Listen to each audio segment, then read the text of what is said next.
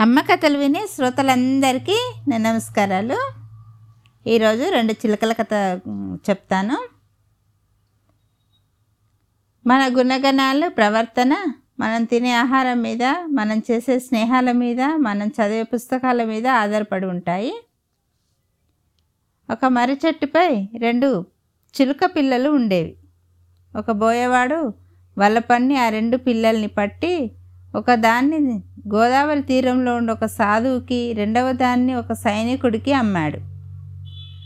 ఆ సాధువు సైనికుడు వాటిని తమ గృహాలకు తీసుకెళ్ళి రాముడు అని సాధువు దుర్ముఖుడు అని సైనికుడు వాటికి పేర్లు పెట్టి పంజరాలలో ఉంచి వాటికి ఆహారం పెడుతూ మాటలు నేర్పుతూ పెంచసాగారు.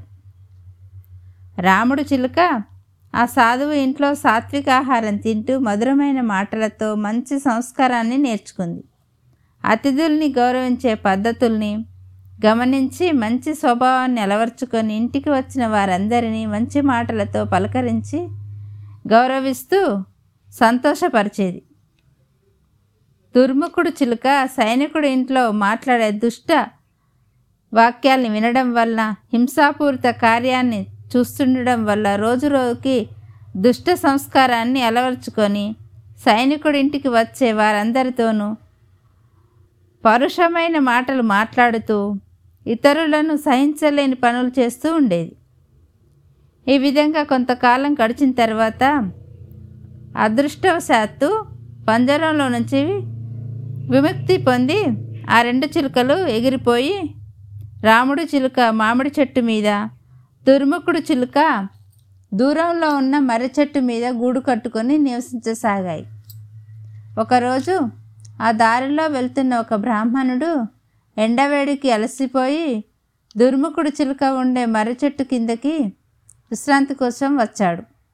అతన్ని చూడగానే దుర్ముఖుడు చిలుక ఇతర పక్షులతో ఎవరో మనిషి ఇక్కడికి వచ్చాడు. వాడి శరీరాన్ని పొడచి హింసిద్దాం రండి అంటూ గట్టిగా అరవడంతో ఆ బ్రాహ్మణుడు భయపడి పారిపోయి రాముడు చిలుక ఉన్న మామిడి చెట్టు వద్దకు పరుగుతూ వచ్చాడు.